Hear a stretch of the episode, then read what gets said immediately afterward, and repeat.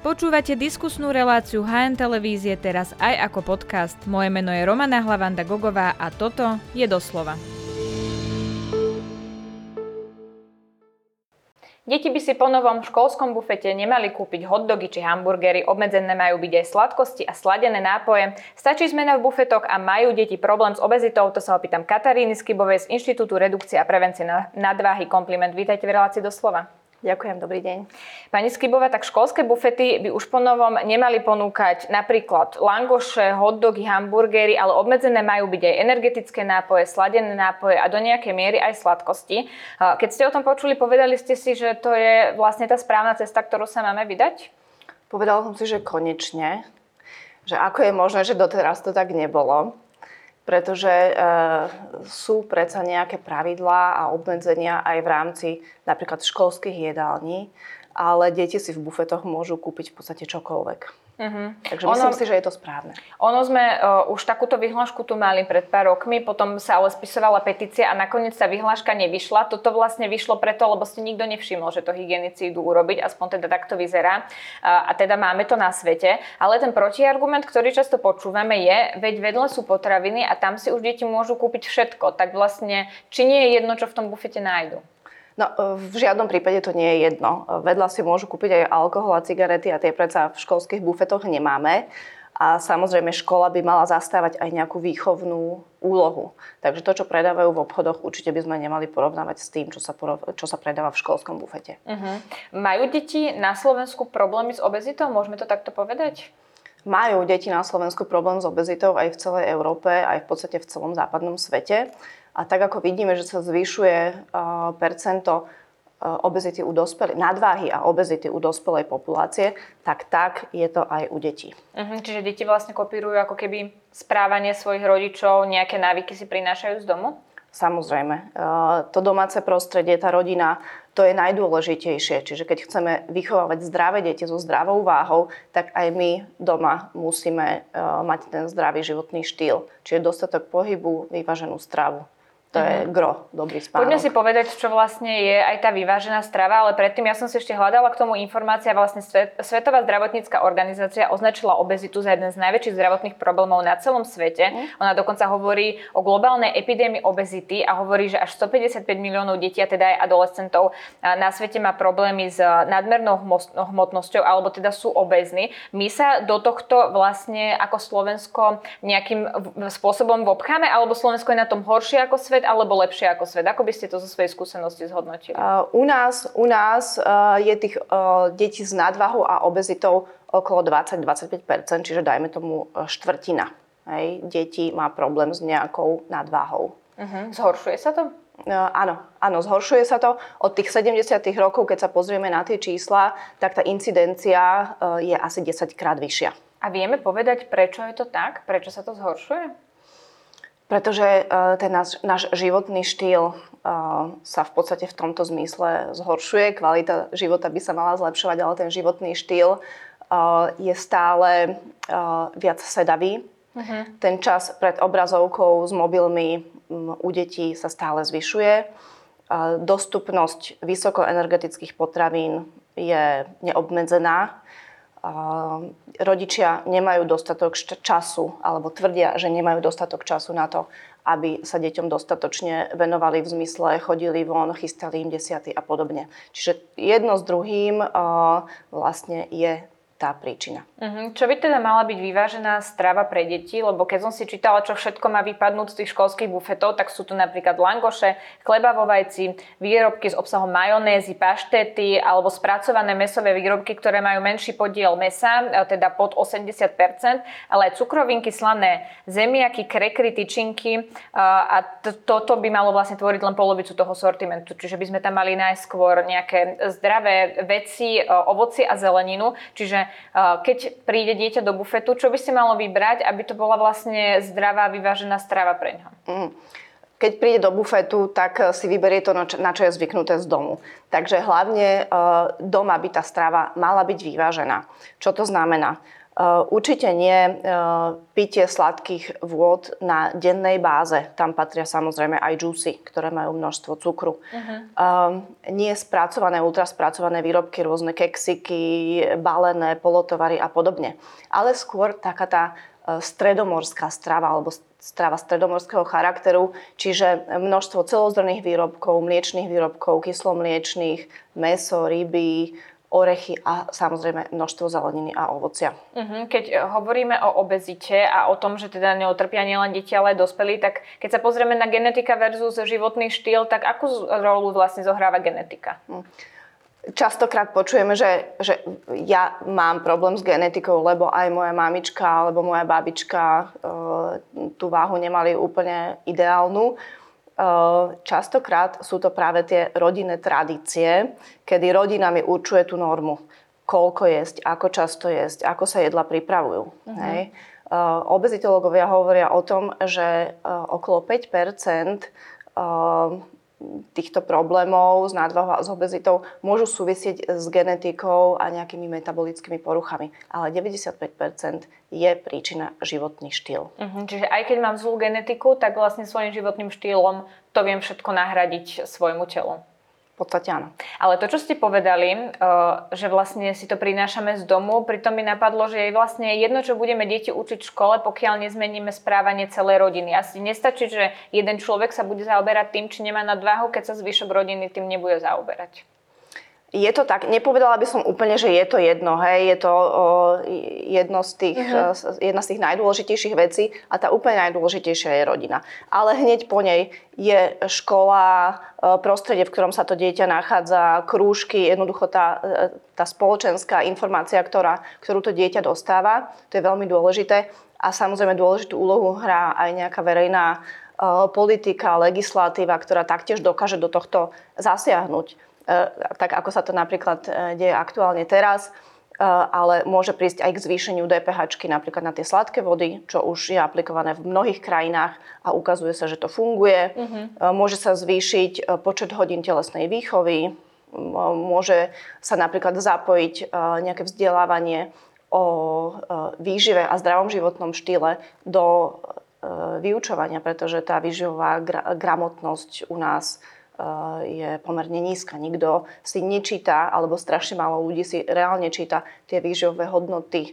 a orientuje sa v tých Čo potravinách, vlastne ktoré si, ktoré si vyberá a ešte samozrejme ani nevie to vyhodnotiť, nevie, čo si má všímať mm-hmm. na, na tom balení. Úplne rozumiem. Vy ste ako keby otvorili viacero otázok, tak poďme k tomu postupne. My vlastne nemáme gramotnosť na to, aby sme vedeli, či jeme zdravo alebo nejeme zdravo? S čím sa vlastne vy stretávate vy pri svojich klientoch? Vedia vlastne, že, e, že zdravé není len jesť každý deň šalát? Je to samozrejme individuálne. E, keď sa človek e, tej výžive trošičku venuje, zaoberá sa nejakým zdravým životným štýlom, tak samozrejme nejaké informácie má. Ale tých informácií je veľa a častokrát sú aj zmetočné. Uh-huh. Takže um, myslím si, že aj tá škola by mala práve zohrávať túto úlohu, že uh, uvedie na správnu mieru, ako tá zdravá výživa vlastne má vyzerať. Nie je nutné rovno voliť nejaké alternatívne smery, uh, alebo nejaké moderné štýly um, stravovania, ale takéto bežné stravovanie, ktoré je zložené uh, z tých bežných čerstvých potravín, upravené tou bežnou domácou úpravou kuchynskou, tak ako sme boli kedysi zvyknutí a nie dávať jednoducho tie polotovary a ultraspracované potraviny. Uh-huh.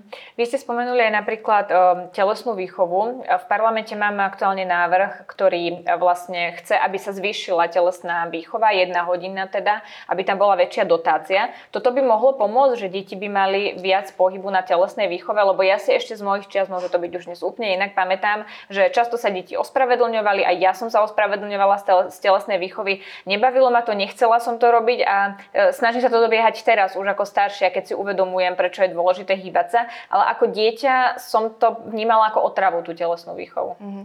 No mňa to napríklad vždy bavilo. Mm-hmm. a, a myslím si, boli že, ten nadaný typ uh, my, Myslím si, že uh, to môže niečo urobiť. Samozrejme, pokiaľ rodičia nebudú benevolentní a nebudú práve deti ospravedlňovať z rôznych dôvodov z tej telesnej výchovy, ale uh, nenahradí to úplne všetko. Tie deti, či myslíme e, deti a adolescenti do 18 rokov, uh-huh. by, mali mať, by, by mali mať minimálne tú hodinu až dve uh, pohybu denne. Hej, a uvádza okolo 50% detí v prieskumoch, že tú hodinu denne 5 krát do týždňa majú. Takže to je stále málo. Uh-huh. Čo to vlastne spraví, keď sa dostatočne nehýbem ako dieťa? Či si vlastne nesiem nejaký návyk potom do dospelosti. Či je dôležité, aký základ dostanem ako dieťa, aby som potom bola zdravší dospelý. Je to určite dôležité. Tie návyky v detstve si jednoducho budujeme a aj sa zoznamujeme s tým, aký pocit vlastne vo mne ten eh, šport vyvoláva. Eh, máme klientov, ktorí nám povedia, že až u nás napríklad sa naučili cvičiť uh-huh. a zistili, aké sú veľmi príjemné tie endorfíny a ten pocit po cvičení. Takže eh, tam častokrát ľudia ani nevedia, že to môže byť príjemné, skôr e, majú naučené z domu, že je to náročné, že je to otrava, že to nechcú. Že to nechcú. Aké vlastne problémy zo sebou prináša to, že deti a adolescenti majú obezitu alebo že majú nadváhu? E, lebo vieme v dospelosti, že potom môžu mať ľudia zdravotné problémy, ale už v tom detskom veku sa ukazuje, že keď som obezný, mám takéto zdravotné problémy? Áno, bohužiaľ už aj u detí sa objavujú um, ochorenia spojené s, s nadváhou a obezitou. Je to najmä teda e, ateroskleróza alebo riziko aterosklerózy, e, problémy s inzulínovou rezistenciou, čiže porucha metabolizmu glukózy, e, zvýšený krvný tlak, zvýšené triglyceridy, cholesterol. Čiže všetky tieto ukazovatele, ktoré sa vlastne objavujú aj u tých e, dospelých, mm-hmm. tak tie riziká zdravotné sú u detí vyššie. Nehovoriac aj um, o nejakej psychickej záťaži, kedy vieme, že uh, tieto deti, ktoré majú nadváhu, tak môžu byť vystavené práve nejakej šikane v škole. Mm-hmm nejakému vylúčovaniu z kolektívu. A to je taký začarovaný kruh, kedy oni sa vlastne ešte viac e, možno uzatvárajú do seba, e, viacej sa venujú tým aktivitám, ktoré sú zase sedavé, možno niekde doma a ich e, takým do, dobrý pocit im v podstate znovu prináša to jedlo. Hej. Čiže tam si vybudovávajú mm-hmm. aj nejaké zase zlé návyky a také um, cesty k tomu, aby aj v budúcnosti e, považovali práve to jedlo za nejakú odmenu a za nejaký pocit pohodlia. Mm, za niečo, čím sa utiekajú, keď sa necítia možno psychicky úplne dobre. Ono to potom vyzerá na začarovaný kruh, ale to, čo ste opísali, čo všetko vlastne zo zdravotného hľadiska tým deťom hrozí, znie to hrôzo strašne. Keď nás teraz sleduje nejaká uh, matka alebo otec, ktorý si uvedomuje, že by tento problém mal riešiť, tak ako začať? Kde začať? Určite u uh, pediatra Hej. Deti chodia raz ročne na preventívne prehliadky, kde samozrejme pediater e, dokáže zistiť hej, podľa výhy, váš, výšky a váhy Čiže to BMI, že sa tam meria? BMI uh, alebo u uh, menších detí sú to potom také percentilové grafy, ktoré určujú, že či dieťa je v norme, alebo v nadvahe, alebo v obezite. Uh-huh, čiže najprv sa opýtať uh, pediatra, odborníka, či vôbec máme problém. A keď zistíme, že máme problém, tak potom ako postupovať ďalej? Väčšinou samozrejme aj pediatr dá nejaké základné rady. Uh-huh. Existujú potom obezitológovia, ktorí toto riešia, alebo centra aj súkromné, ktoré riešia aj práve túto detskú nadvahu a obezitu. Uh-huh. Mala by to teda spoločne riešiť celá rodina? Mal by to byť ako keby nejaký spoločný cieľ? Budeme niečo robiť spolu? Budeme zdravší? Bude sa nám žiť lepšie? Je toto vaše odporúčanie? Uh, áno, určite. A najdôležitejšia je samozrejme tá prevencia. Hej? Že ja už keď e, to dieťa mám a nejakým spôsobom žijem, tak to nie je také, že mi musí niekto externý povedať, že máte problém. Niekedy sa to samozrejme môže stať, ale väčšinou ja viem, ako žijem. Hej? Viem, že sa nestravujem úplne Eh, najzdravšie. Viem, že z toho pohybu nemám veľa, že ten spôsob života je sedavý, čiže naozaj treba s tým niečo urobiť. A sú také nejaké základné odporúčania, uh-huh. ktoré môžem uh, aplikovať rovno doma. Napríklad nevynechávať denné jedla, nevynechávať raňajky. Ukazuje sa, že deti, ktoré vynechávajú raňajky a potom v škole okolo 10. Uh, pijú sladké vody, kupujú si keksiky, jednoducho majú sklon k nadváhe. Čiže nevynechávať raňajky, určite chystať si ich doma, chystať si doma desiatu. Mm-hmm. Deti by mali jesť plnohodnotný obed, čiže polievka, druhé jedlo. Hej. Potom, ak majú chuť na niečo malé, sladké, môže to byť, nemusí byť každý deň, ale môže byť ideálne nejaký domáci koláč. Čiže zase je to o tom, že ten rodič sa o to dieťa stará, chystá mu to jedlo a vie, čo je. Nie, že mu dám 10 eur, 20 eur a kúp si, čo chceš. Uh-huh. Čiže uh, viac si všímať, čo jeme, ale to ma presne zaujalo, čo ste povedali, že nevynechávať jedla. Je to to, to s čím sa stretávate, že príde človek, ktorý má problém a nakoniec zistíte, že on je návalovo, vynecháva nejaký, vynecháva nejaké jedlo počas dňa? Býva to tak, uh, aj ženy u nás častokrát vynechávajú uh, raňajky alebo nie sú vôbec zvyknuté raňajkovať. No keď matka nie je zvyknutá raňajkovať, keď to jednoducho v tej rodine uh, nie je zvykom, tak ako to dieťa sa to má naučiť? Hej? Takže je to veľmi dôležité. Druhá vec je potom sedavý spôsob života. Hej? Ten čas strávený pred obrazovkou. Uh-huh. Určite deti maximálne hodinu, dve by mali tráviť pred tou obrazovkou. Samozrejme aj škola si vyžaduje nejaký čas, ale napríklad nemať televíziu v detskej izbe.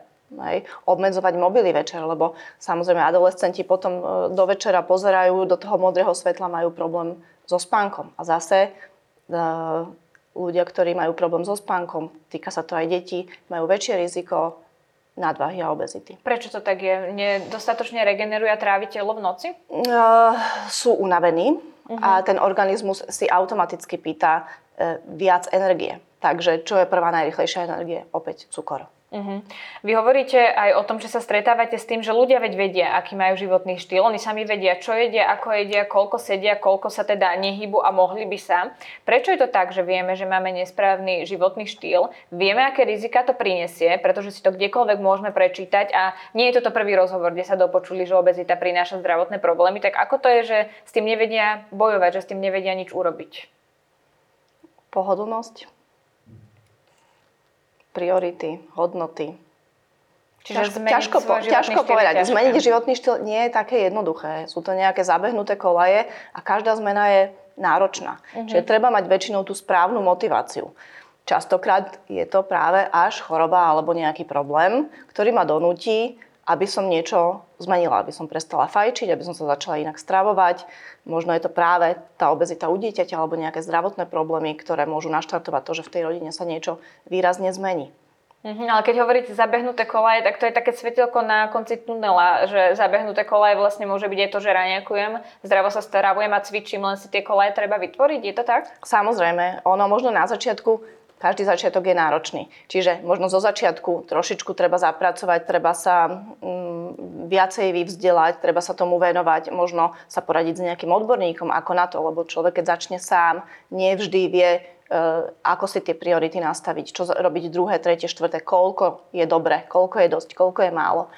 Čiže ten začiatok je možno trošku náročný, ale pokiaľ sa mi už z toho životného štýlu, z tých uh, malých krokov, ktoré začnem robiť, stane zvyk. Ja už nad tým nemusím rozmýšľať a jednoducho už mi to ide automaticky. Takže mm-hmm. netreba sa toho tak báť. Čiže nemá sa život otočiť o 180 stupňov, ale majú to byť pomalé kroky. Najprv sa naučím raniekovať, potom k tomu prídem chôdzu a potom sa začnem viac hýbať a tak ďalej a tak ďalej. Tak to by to malo vyzerať? Určite je to ideálne, keď e, ten život nezmením teraz zo dňa na deň diametrálne, lebo to je neudržateľné krátkodobá veľká zmena je v podstate na nič, mm-hmm. pokiaľ znovu ma vráti naspäť e, na starý e, chodník.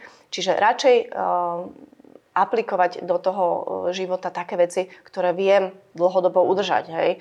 Naozaj sladké vody nemusím piť. Radšej vystriedam za nejaký čaj hej, s, s citrónom alebo za nejakú minerálku s citrónom alebo e, zriedený džús občas, keď mám chuť predsa na tú sladkú vodu, lebo som na ňu zvyknutá. Uh... Platí aj džús, ktorý je teda uh, 100%? Áno. Čiže aj ten radšej riediť pre deti a neponúknuť im ho? Áno, ideálne áno, e, sú tieto džusy veľmi sladké, obsahujú veľké množstvo, 10 gramov cukru na, na 100 ml hej, na deci, čiže je to zase veľa cukru. Je to mm. jedno, aký to je cukor, stále je to ten jednoduchý cukor. Mhm, ono nás to tak vždy vystraší, keď vidíme nejakú flašku sladeného nápoja alebo napríklad aj toho džusu a potom tie kocky cukru, že koľko mm. reálne vlastne v tom je. Aké je pre deti dôležité, keď už sme pri e, tých nápojoch, aby pili vodu? Lebo e, myslím, opravte ma, ak to nie je pravda, že deti vlastne necítia smet tak ako dospelí? O tom neviem, že by necítili smet ako dospelí. Práve, že deti by mali piť ešte viac pomer, pomerovo na, ten, na tú svoju hmotnosť mm-hmm. ako dospelí je to zase o zvyku. Hej. Dnes je zvykom nosiť si aj krabičky s jedlom, nosiť si flašku s vodou, vôbec nie je žiadna hamba, nie je to nič zvláštne. Čiže keď dieťaťu nabalím vodu, zeleninu, ovocie do krabičky desiatu, je to úplne v poriadku. Ne, nevyzerá to nejak zvláštne, ako možno ešte pred, pred pár rokmi. Uh-huh. A čo by malo byť o, v tej krabičke? Uh-huh. A ako vlastne správne raňajkovať, keď chcem, aby moje dieťa bolo zdravé, aby nemalo problémy s obezitou a nadváhou? Čo sú tie správne raňajky a čo je tá správna desiata? Vieme to takto uh-huh. povedať? Uh, môžeme na raňajky úplne bežne, ako je u nás tradíciou, kľudne môže byť nejaký chlebík, ideálne celozrnný, ale keď aj nie je, dobre, dajme tomu, e, s maslom alebo s nejakou nátierkou, so šunkou, s vajíčkom, e, so zeleninou uh-huh. a k tomu čaj alebo pohár vody.